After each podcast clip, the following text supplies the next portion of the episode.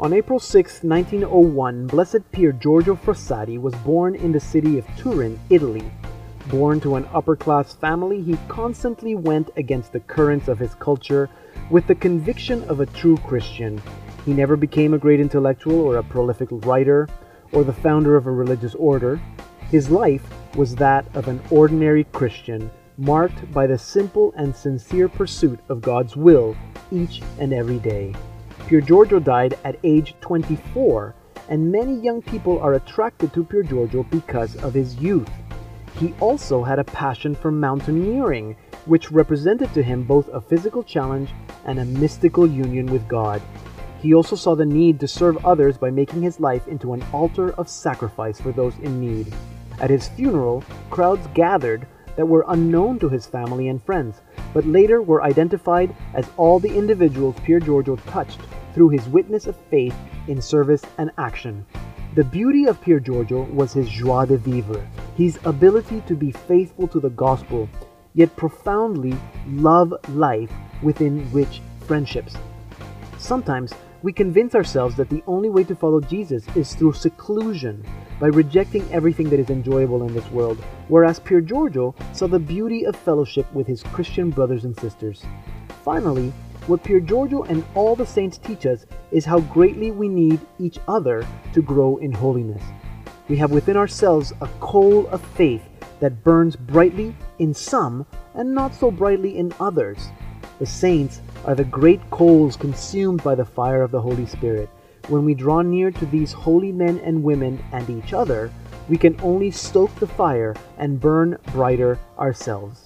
As it says in the letter to the Hebrews, let us consider how to stir up one another to love and good works.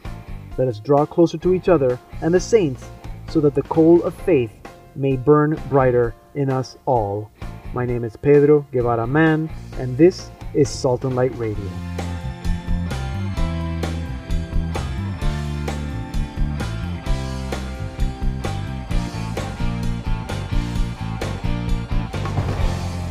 Hello and welcome to Salt and Light Radio. I'm Pedro Guevara-Mann. I'm Kris Dmytrenko. And I'd like to first off thank our intern, Lawrence Flocot, who wrote that beautiful reflection on Pier Giorgio Frassati. I usually write the opening commentary, but I thought this one was too good to pass. And it's good to celebrate our saints and blessed, so thank you, Lawrence. And Chris, we had a bit of a break. Uh, did you have a good Easter? I had an excellent Easter. I was able to get out of the city and to spend it with friends in Ottawa. Nice, and we had good mm-hmm. weather too. So um, I always like this time of the year, and uh, having the nice weather helps too. Unfortunately, the Catholic Church has been on the news, and it's not necessarily because of Easter. No, and it's it's unfortunate that it did coincide during Easter, the uh, the sex abuse crisis, all the news about this, mm-hmm. and we're going to be talking about that today, about uh, some of the acknowledgments in the Vatican during Easter. Uh, there weren't many, um, as well as uh, a new report about the Shroud of Turin, and um, it's been claimed that Adolf Hitler tried to steal it. And finally, we're going to be talking about a prayer for Pope Benedict that we hope that all of you will be joining in a novena. Good, and we'll have details on those stories in a little bit. And as always, Mary Rose uh, will also be back with events. Uh, she'll be telling us what's happening in dioceses across the country. Now, Chris, do you remember a 12 year old girl who did her school speech last year on abortion? Yeah, and in some circles that video went uh, viral. I guess you could say. I Nine hundred thousand hits so far. Incredible. Um, but it, it's school speech time again, and this year she's now thirteen. She's in grade eight, and she's tackled the subject of euthanasia. I haven't seen this one yet. Well, you're going to have to look it up, and uh, if you stick around, we'll be speaking to Leah and her mom in about fifteen minutes um, about her speech and about her. She's growing up to be quite the pro life uh, mm. activist. And after that, we'll be speaking to our featured artist of the week, singer songwriter and former Salt and Light radio guest, Dennis Grady, who has news about an exciting Catholic music event that's coming to Calgary. Um, but before that, we begin, as we do always, with a song. Here's Dennis Grady with his song Yes I Do from his Grace in the Strangest Places album. On the wings of an eagle. I want to swim where the water is clear. I want to be with the happy people, and I'm glad that you're all here. I want to laugh until my breath is gone, till the tears roll down my face. I wanna look the sun right in the eye and keep sorrow in its place. And oh, yes, I do. Oh,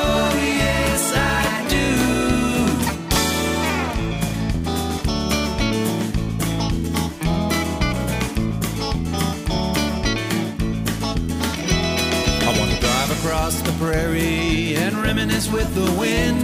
I wanna see that golden ball of fire light up the sky again. I wanna call my girl from a desert cafe and get back on the road again. I wanna see my friends in Juarez town, down by the Rio Grande. Oh, yes, I do. Oh, yes, I do. I'm 47 and my sister is gone. Real things slip away.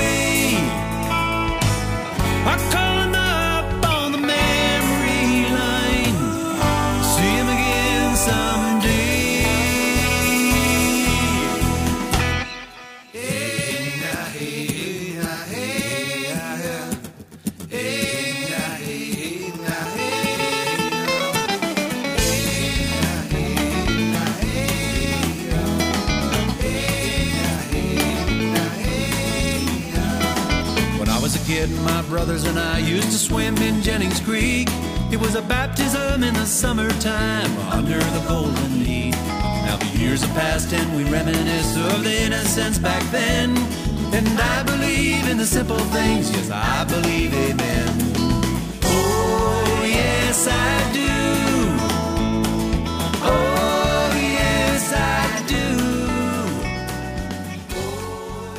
That was Dennis Grady with his song Yes I Do from his Grace in the Strangest Places album. You're listening to Salt and Light Radio. Our email address is radio at saltandlighttv.org and our blog can be found at saltandlighttv.org slash blog. My name is Pedro and here now with me is Mary Rose for our first events segment. Thank you, Pedro. Now, the Office of Vocations for the Diocese of Calgary has a great event coming up. Theologian George Weigel will be speaking on lessons from the life of Pope John Paul II, and that takes place on April 14th, 7:30 p.m. at Sacred Heart Church in Calgary. Some people might not know who uh, George Weigel is. He is the author and editor of 20 books, including Letters to a Young Catholic, which is a great book, by the way, and Witness to Hope, the biography of Pope John Paul II. So, for more information, contact the Office of Vocations for the Diocese of Calgary or check their website rcdiocese-calgary.ab.ca. And as you may know, the new Bishop of Saskatoon is Bishop Donald Bolen, and Salt and Light covered his ordination, and Pedro was with the crew, of course. Yes, it was a good, good, uh, good fun time in Saskatoon. Now, the Diocese of Saskatoon Foundations program is sponsoring an evening with the new bishop on April 15th at 7:30 p.m. The event is called Theology Uncorked with Bishop Donald Bolen. And you can join the group at the Ivy Lounge at 301 Ontario Avenue at 24th Street for a casual evening of discussions with Bishop Bolen. The topic is Hopes and Struggles and Visions, an evening of, of reflections on life in the church. And you can renew your relationship with God with spiritual exercises to nurture your soul. Young adults ages 18 to 40 are invited to a Sabbath 2009 retreat at St. Benedict's Retreat and Conference Center in Winnipeg from April 15th to 18th. You will be led by experienced spiritual directors and spend each day with a mix of silence, spiritual exercises, worship, reflections, and small group sharing. The cost is $75, and for further information, visit their website at stbens.ca. And finally, I just received a fax here from Dan Moynihan, our friend and youth ministry specialist for the Diocese of London. He wants us, Pedro, to let people know that the London Diocese is hosting its first ever youth forum from May 6th to May 9th, and registrations are going on right now until April 26th. So the earlier you know about this, the better. Um, now, each parish and high school is invited to choose one senior high school student to participate in this event, and so they become, in a sense, a voice for their peers as they immerse themselves in prayer, formation, and dialogue. Uh, and prayer includes discussion of contemporary moral issues. Their prayer times of scripture. Participants will also get to interact with Bishop Ronald Fabro, Father John Sharp, Father Thomas Ruzicka, and others. And the dormitory, since it's a four day event, will be fully chaperoned, just in case you want to know that. Mm-hmm. So, as I said again before, registration forms are due April 26th. For more information, contact Dan Moynihan at D M O Y N I H A N at rcec.london.on.ca. So that's D Moynihan at rcec.london.on.ca. Yes, and I'm sure people can get more information at the Lon- London Diocesan website. Um, I didn't know people stand, still send faxes. That's great that Dan is sending us a fax. Thank you, Mary Rose. Um, Mary Rose will be back at the end of the show with details uh, about some events taking place in on the East Coast in Newfoundland. So uh, stay tuned for that. You're listening to Salt and Light Radio on the Catholic Channel and on the internet at saltandlighttv.org slash radio. I'm Pedro Guevara-Mann, and Mary Rose just left on a little break, and Chris is here now with me uh, to tell us a bit about the news over Easter. That's right. And, Pedro, I wanted to ask you first of all if, if during the Easter services that, that you attended over the Triduum, whether there was any mention at all of the sex abuse scandal. Yes, yes, there was. In fact, on Holy Thursday, our pastor uh, addressed the issue, and I found out from some of my friends in Panama that on Good Friday, Hmm. some of their pastors in their parishes had spoken about the uh, the sex abuse scandals. Well, it seems like like uh, a lot of uh, parishes maybe have been commenting it on it more than Yes. perhaps the Vatican did. Uh, but before before that, anecdotally, it seems like it didn't really affect attendance very much. Uh, most parishes that you heard about were full as always on Easter.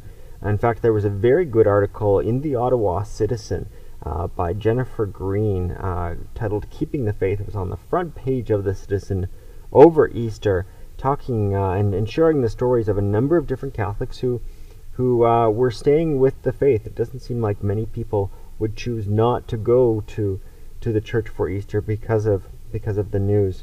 Now, as for the Vatican, there were uh, two particular mentions um, of the sex abuse case. Both times that it was mentioned in the Vatican, uh, there was definitely some some blowback from this, and uh, particularly the first time that it was mentioned by the Capuchin Father Raniero Cantalamessa. He's the preacher to the papal household, and he took the opportunity to discuss the sex abuse crisis before uh, his homily during the Good Friday liturgy in the Vatican. The Pope was present. Now, he compared the attacks to the Church and the Pope to the most shameful aspects of anti-Semitism. anti-Semitism. And he was quoting a Jewish friend who compared this criticism to uh, attempts in the past to place collective guilt on Jews.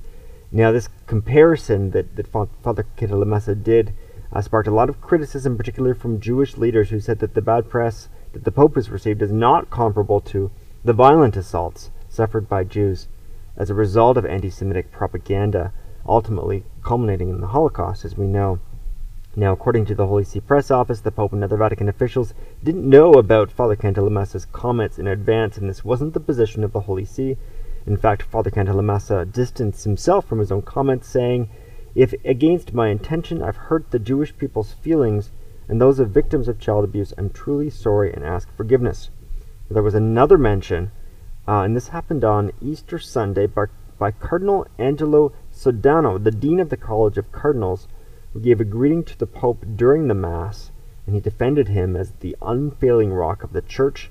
He praised the Church's 400,000 priests, and he affirmed the Church's support for the Pope by saying, Holy Father, the people of God are with you, and they do not allow themselves to be impressed by the current petty gossip or by the ordeals that occasionally strike the community of believers. And some found that uh, referring to the situation as petty gossip was perhaps making too light of you know a very serious issue. Um, Father Lombardi, again the the uh, the Vatican press uh, director, told Catholic News Service that neither that the Pope didn't request uh, this defense of him or he didn't know of it in advance himself. And he said that the Pope doesn't have time to personally preview all the speeches or brief greetings that are addressed to him. Uh, some commentators say that uh, these messages by Cardinal Sodano and Father Cantalamessa show that, uh, that the Vatican can't really even stay on message, unfortunately, during Easter, and that that these uh, messages unfortunately stole the show from what the Pope had to say during these solemn Easter liturgies. And uh, um, yet, on the other hand, if no mention was made of the abuse scandal, it could appear that the Pope was being isolated from criticism or that they were trying to ignore an important issue. So it's it's kind of a lose lose situation. Yeah, wow, that's another story. I feel like every every every time we speak, I say that's a story that will keep developing and we'll keep following. I think this one will go for a long time. Mhm. Thank you, Chris. Um, that's the news for now, but Chris will return in about 20 minutes to tell us uh, some interesting news about the Shroud of Turin. Mhm. Um, so stay tuned. You're listening to Salt and Light Radio on the Catholic Channel, Sirius 159 and XM 117. About a year ago, we spoke to a 12 year old who courageously went against her teacher's advice and did her school speech on the topic of abortion. Leah's parents posted the video on YouTube so her relatives could watch the speech, and next thing you know, the videos had some 400,000 views. It has been translated to Spanish, Portuguese, and Polish, and Leah is the target of both attacks and praise. Well, I finally connected with Leah in person at last year's National March for Life in Ottawa, where she delivered her speech in front of some 8,000 people. Leah is now 13 years old. She's in grade 8, and it's speech time again, and she decided to speak out against euthanasia. So Leah and her mom, Kim, join us now on the phone. Welcome to Salt and Light Radio. Thank you, Pedro. Thank so, you. Leah, wh- why why euthanasia? Didn't you have enough with the heavy topics last year? I I thought that after I learned what I learned from the topic of abortion is that the human life is very special and that we have to value that life. So what I learned about the sanctity of human life um, from abortion, I also realized that it has to be from conception all the way till death. And euthanasia has been a growing, growing more common. It's become more common. It's now been introduced in the House of Commons, Bill C 384. And so I really felt moved in my spirit to do that topic. Well, good for you. Now, Kim, tell me, um, how did how did the teachers in the school respond this time? Well, I think that it was um, a, a lot different this year. I think there may be two reasons for that. One is they kind of know Leah, so they know where she's coming from. They know that she's going to be kind of firm on her position. So I think part of it was that there wasn't a lot of kerfuffle because they kind of know where she's coming from and she's going to stand firm. But the other thing is, I think euthanasia is not quite the same kind of topic as abortion is, so there wasn't the same backlash um, because of the uh, of euthanasia speech like there was with the abortion speech. Right, right. Leah, what uh, the speech has already happened, right? Yeah. Okay, so how did you do? Well, I, I ended up being at the final stages of representing my class in the school level, but I didn't actually make it to the school level. Okay, yeah. How how have your friends uh, or your classmates responded to you um, this year um, after the speech? Did, did, did you get to have conversations with them about it or anything like that? Well, like my mom said, it was it's not as controversial a topic. I think it's not as commonly known, Right. um, and so not very many people knew about it. Right. There are some other people who have done projects in the past, maybe something like that, and so they know some of, something about it. So sometimes we have debates like outside of school. Right. but it's not like like mentioned my mom mentioned before it's not as commonly known and as widely debated um, although it is getting more widely debated now um, yeah so not very many people knew about it so but that gave me a chance to introduce it to them and explain the problems to it Now, as you, it as you were doing your research on this topic, what was what were the maybe one or, or two main things that you learned that you didn't know before? Well, actually, I didn't know anything about euthanasia before. Really? I, I heard about it because of Bill C three eighty four. Yeah. Um, and um, yeah, so when I when I was doing my research, I found that there are three different types of euthanasia, and um, one one of them really bothers me. Like they all bother me, but one of them really gets at me, and that's um, involuntary Yeah. involuntary euthanasia Yeah. and um, that's where the doctor can just end the pers- end the patient's life without the consent of the family, Right. and that's that. I just don't think that anyone should be given the power to end life at like at any stage. Right. Like it was it was created by God, it should be ended by God, or it just at least ended naturally instead of being ended before its time. Right. So I that that one really bothered me Yeah. to find out that, and that's actually that happens a lot. Mm-hmm. It's happened in the Netherlands uh, specifically. Right. It happens in Canada too. Are you there? I think I lost them, Javier. Hello? I'm here still. Oh. Yeah, I'm here. Oh, you're there. Um, um, uh, just a note then, let me take a break and say that uh, anyone that might be joining the program at this time, you're listening to Salt and Light Radio. My name is Pedro, and I'm speaking with 13 year old pro life speaker, Leah, and her mom, Kim. Uh, Leah prepared her speech this year on the topic of euthanasia.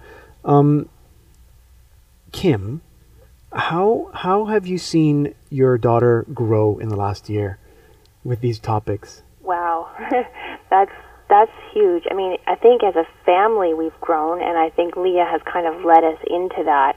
Um, but how she has specifically grown, I mean, she's definitely matured.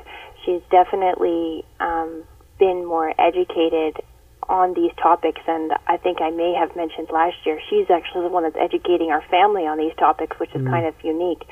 But just I've seen her grow in her heart of compassion. I've seen her become more passionate about needing to stand for life. I've seen her, you know, being able to be bold and and have answers for people who have tough questions for her. I've seen her be able to, you know, in the face of opposition, answer grace gracefully and graciously.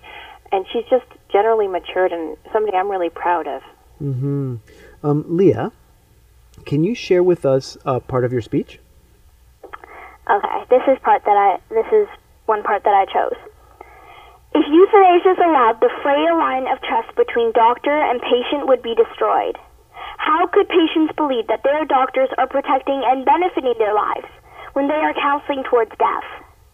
It's also possible that the doctors would abuse their power, like the Dutch doctors who euthanized people without their consent.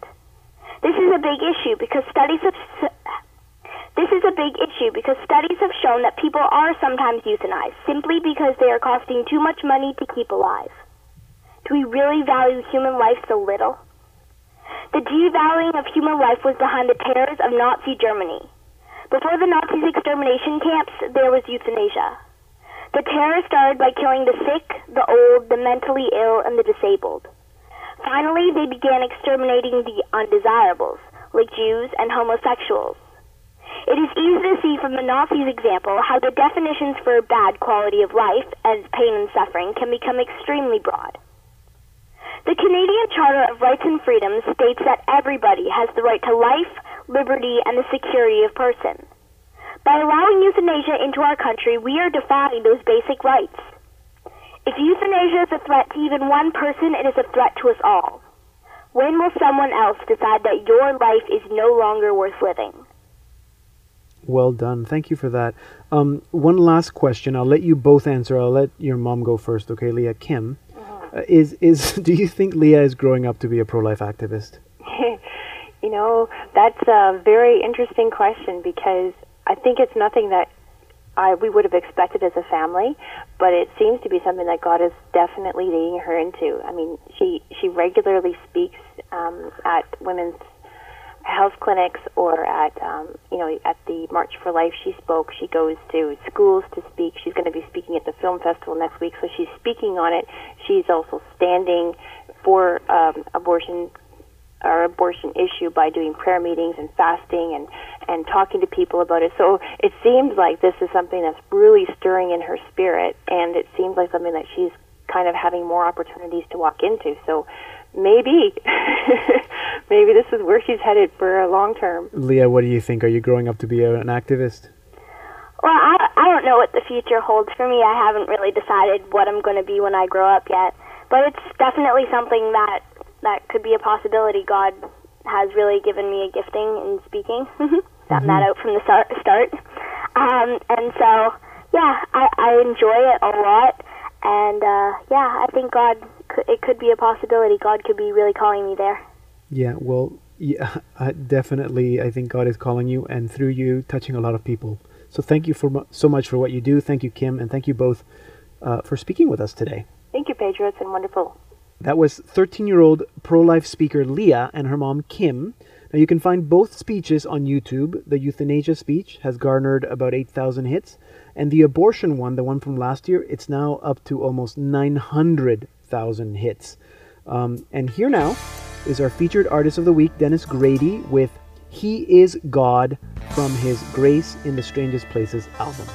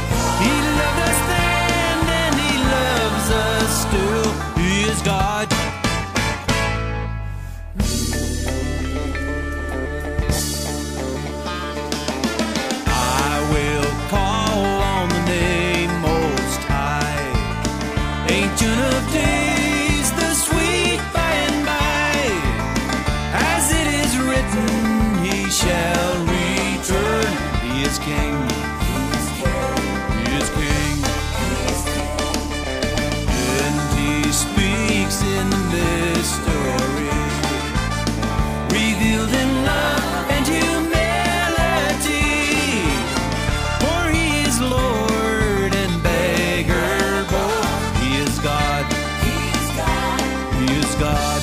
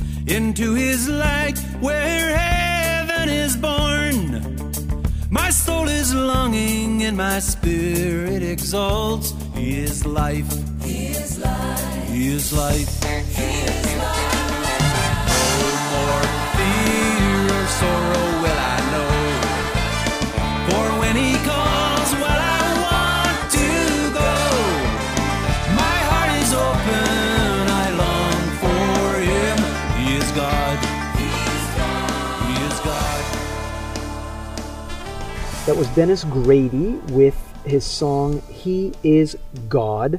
We will be speaking to Dennis coming up, but first, here back with us is Chris.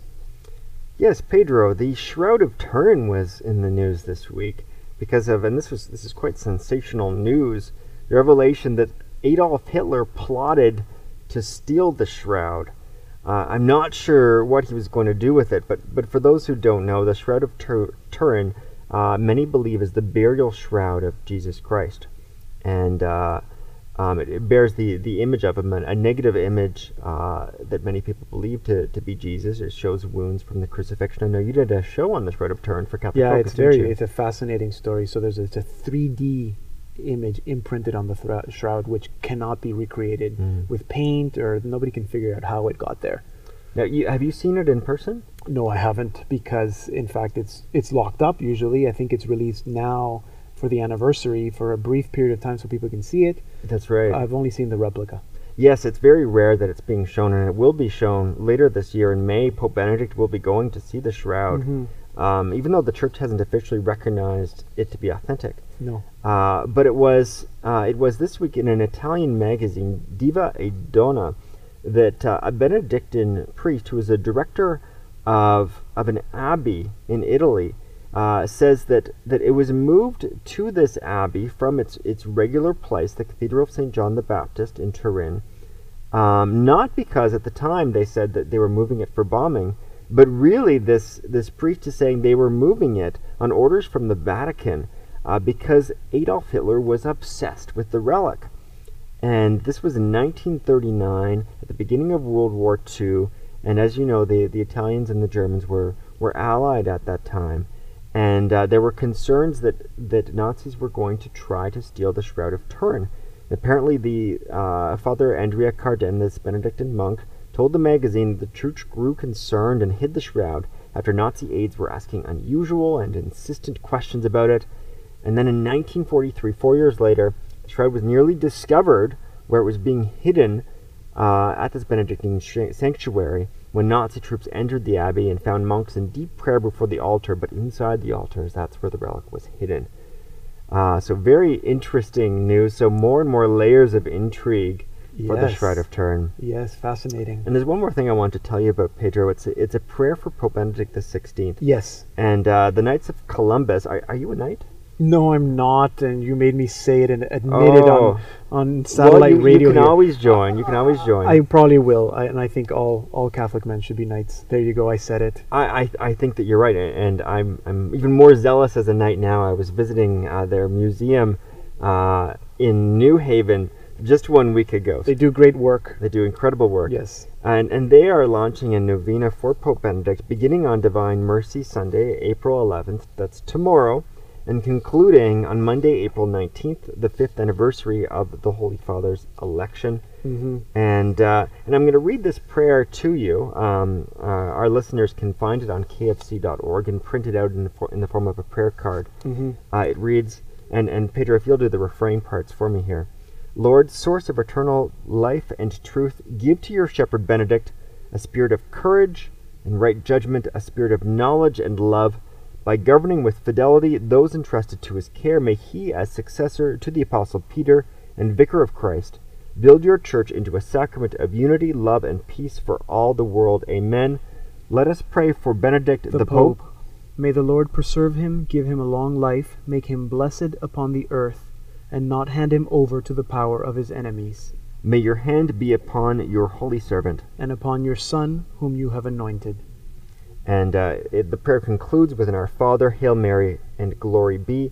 And again, our listeners can find this at kofc.org, and we invite you to pray for our Holy Father. Yeah, thank you. Um, in fact, I had the chance to share this prayer with my family in Panama Oh, over really? the weekend because they were curious. We were talking to them via Skype, and they're uh, curious to see what we uh, have to say about the scandals and all that. And I say we have to pray for the Pope. In fact, there's a there's a, a novena going on, so Mhm. it's a great opportunity, and I, I hope people do join in. And if you can't find the novena, pray anything, but pray for the Holy Father It's and true, pray for and- the Church. And, and many people, when they see the news headlines, they might feel helpless, uh, but this is something very real, very tangible that, that we can do. Definitely. So thank you very much. Thank you for that. That's a, a nice way to end our usually heavy news Mhm. segment. Thank you, Kris. So our Salt and Light radio news producer, Kris Dmytrenko. If you'd like to comment on anything you hear on our program, remember, send us an email, radio at saltandlighttv.org. I am Andy Carey, and you are listening to Salt and Light Radio on the Catholic channel Sirius 159 and XM 117. We are all familiar with awards ceremonies the Oscars, the Junos, the Grammys, the Genies, the Geminis. Now, there are also Catholic film and TV awards, the Gabriels. Let me just say that for the last two years, Salt and Light Television has won the award for TV Station of the Year. But have you ever heard of Catholic Music Awards?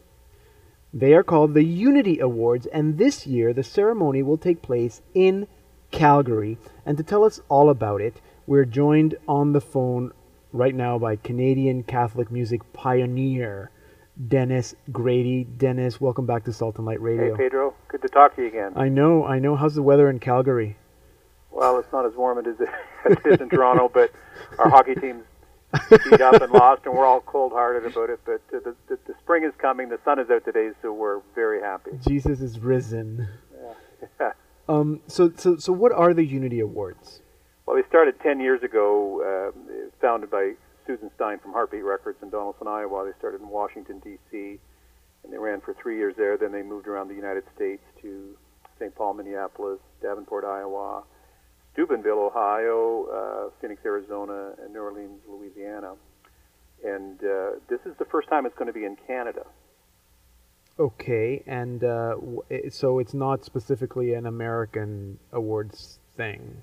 No, it's global, as we have a global church, and there's lots of Catholic musicians out there. Uh, I'm getting emails from a priest in India who's recorded a CD who wants to submit. So oh, it's really? really a global uh, uh, event in that uh, it's, it's a Catholic event, which uh, speaks for itself, and um, the emphasis has really been on to focus on the development of uh, Catholic music as a means of evangelism and uh, to be of service to the church and uh, the musicians who are inspired to write songs and record them and get out on the road and um, and minister with their music. So this acknowledges the creme de la creme, the uh, those talents that are just uh, really producing good music, and as a good boost for them. Uh, I think morally, in, in a sense that it's it's a lot of work, as you can appreciate. Yeah.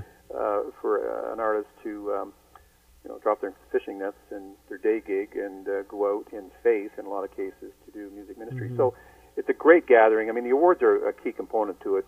It, it recognizes uh, good artistic accomplishment, but I think the other part of it that uh, excites me is the fellowship aspect. Right. Um, I've always had a great time at the Unity Awards. Right. So it's not just one one evening. But before we talk about that, can, you mentioned the this priest in India. So who who gets nominated? Who are these Catholic artists? Well, the process, people submit their material online for nominations. The deadline is May the 1st at ucmva.com. And it, so it's wide open, and um, people can nominate themselves. Uh-huh. Um, and then there's an adjudication process. Uh, Susan Stein has employed the services of an accounting firm so that it's fair and square. Uh-huh. So, and, and all of that information is, is online in terms of the criteria and the various categories that they have. Right. So anyone can, as long as the song fits one of the categories or the video, because they also award videos, right? That's correct. Um, it fits in any of the categories, anyone can participate. So again, and, and I'll mention the website later, but it's uh, the Unity Catholic Music and Video Awards, UCMVA. Um, so, and, and this year is going to take place in Calgary in August, correct?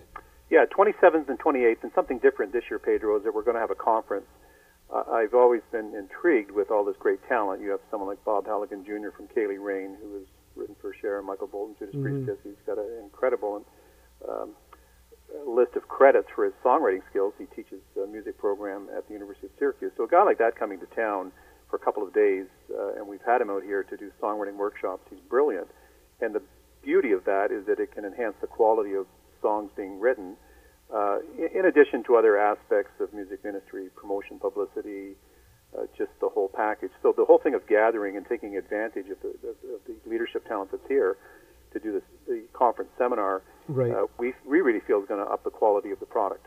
Right. So it's it's two days conference seminar, the 27th and 28th, culminating with the award ceremony on the 28th. That's correct. in the evening in Calgary. And again, all that information, we'll, we'll, let you know where people can find that information. Just a note for anyone joining the program at this time, you're listening to Salt and Light Radio. My name is Pedro, and we're speaking with Dennis Grady about the Catholic uh, Unity Awards, the Catholic Music Awards. So, Dennis, what is your role? Well, um, I'm going to produce the event. Uh, I, Susan and I are good friends, and I've watched the development of this since its inception. And um, we uh, we've got a good team of uh, Catholic volunteers here in Calgary, and and given the spirit of volunteerism with the Stampede and the Olympics, so uh, we're just looking to throw a great party for the Catholic music community globally and its supporters, And uh, so the production part of it simply is organizing all the speakers, doing the publicity promotion, booking the venues, just the uh, the whole package. Right, and hopefully, hopefully, I can go out there um, for it, which would be a lot of fun. Um, you keep mentioning Susan Stein, and I and I feel like we need we need to uh, explain a little bit to our listeners who she is and what Heartbeat Records is.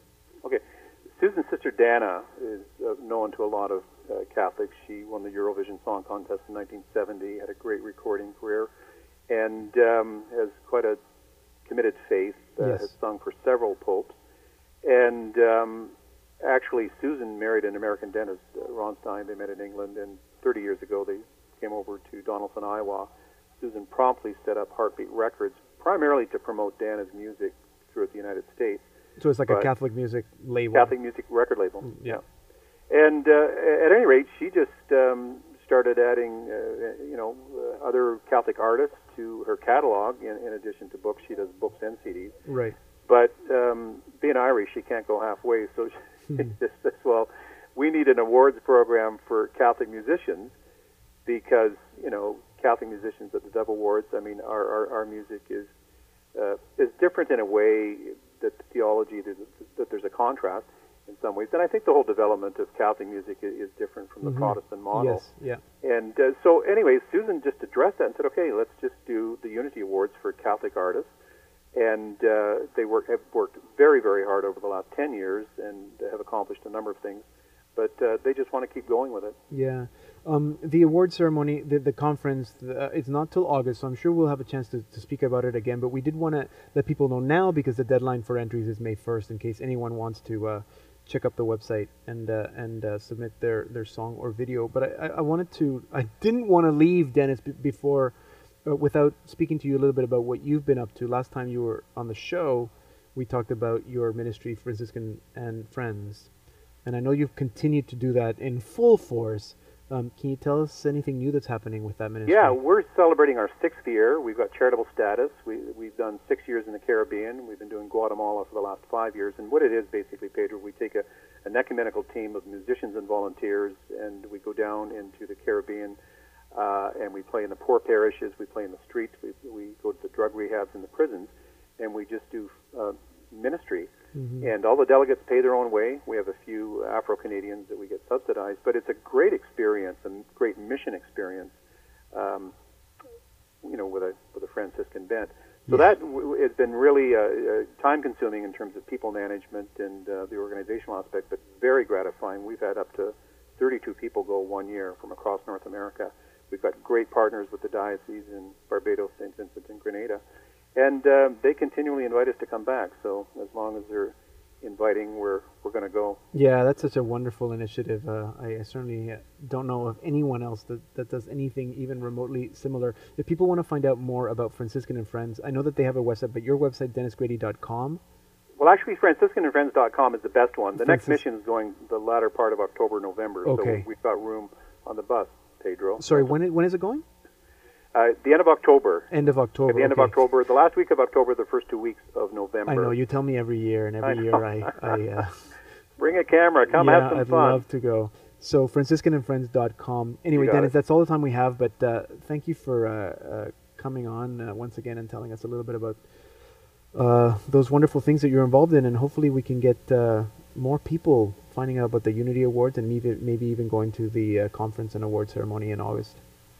Well, we got a horse saddled for you, Pedro, if you get out here in a cowboy hat. So we'll give you a, a warm Western welcome to Salt and Light, and we appreciate your help and the good work you're doing. Thank you very much. All righty. That was Dennis Grady, singer, songwriter, and producer for the 2010 Unity Awards that will take place in Calgary August 27th and 28th. You can find out more about the Unity Awards at their website ucmva.com. That's Unity Catholic Music and Video Awards, ucmva.com. And remember, all the links to all our guests and featured artists can also be found on our website, saltandlighttv.org slash radio. So don't uh, get all flustered if you missed that link. Just go to saltandlighttv.org slash radio. You can find the link there. Here now is Dennis with the title track of his album, Grace in the Strangest Places. Tell me about the faith you offer. Tell me about the gift you bring. My heart is longing for some answers. I need some light. I need your light. I got a glimpse of you.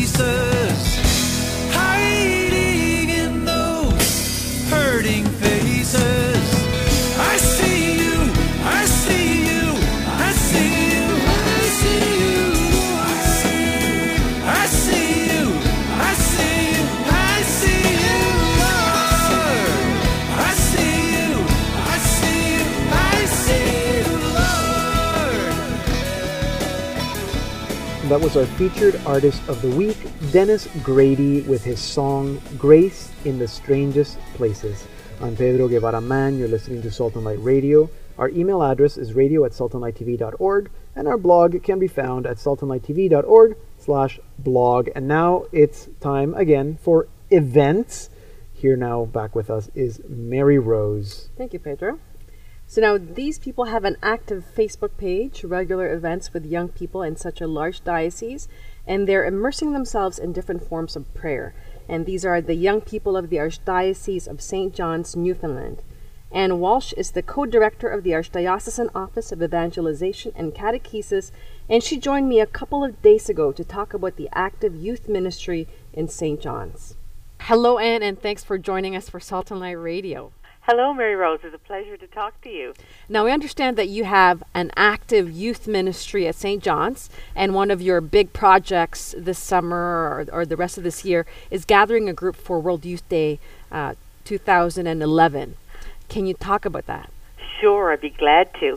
We're, we're, we are gathering a group. We have about 26 right now uh, registered in our Facebook group for the Archdiocesan Pilgrimage to Madrid in 2011.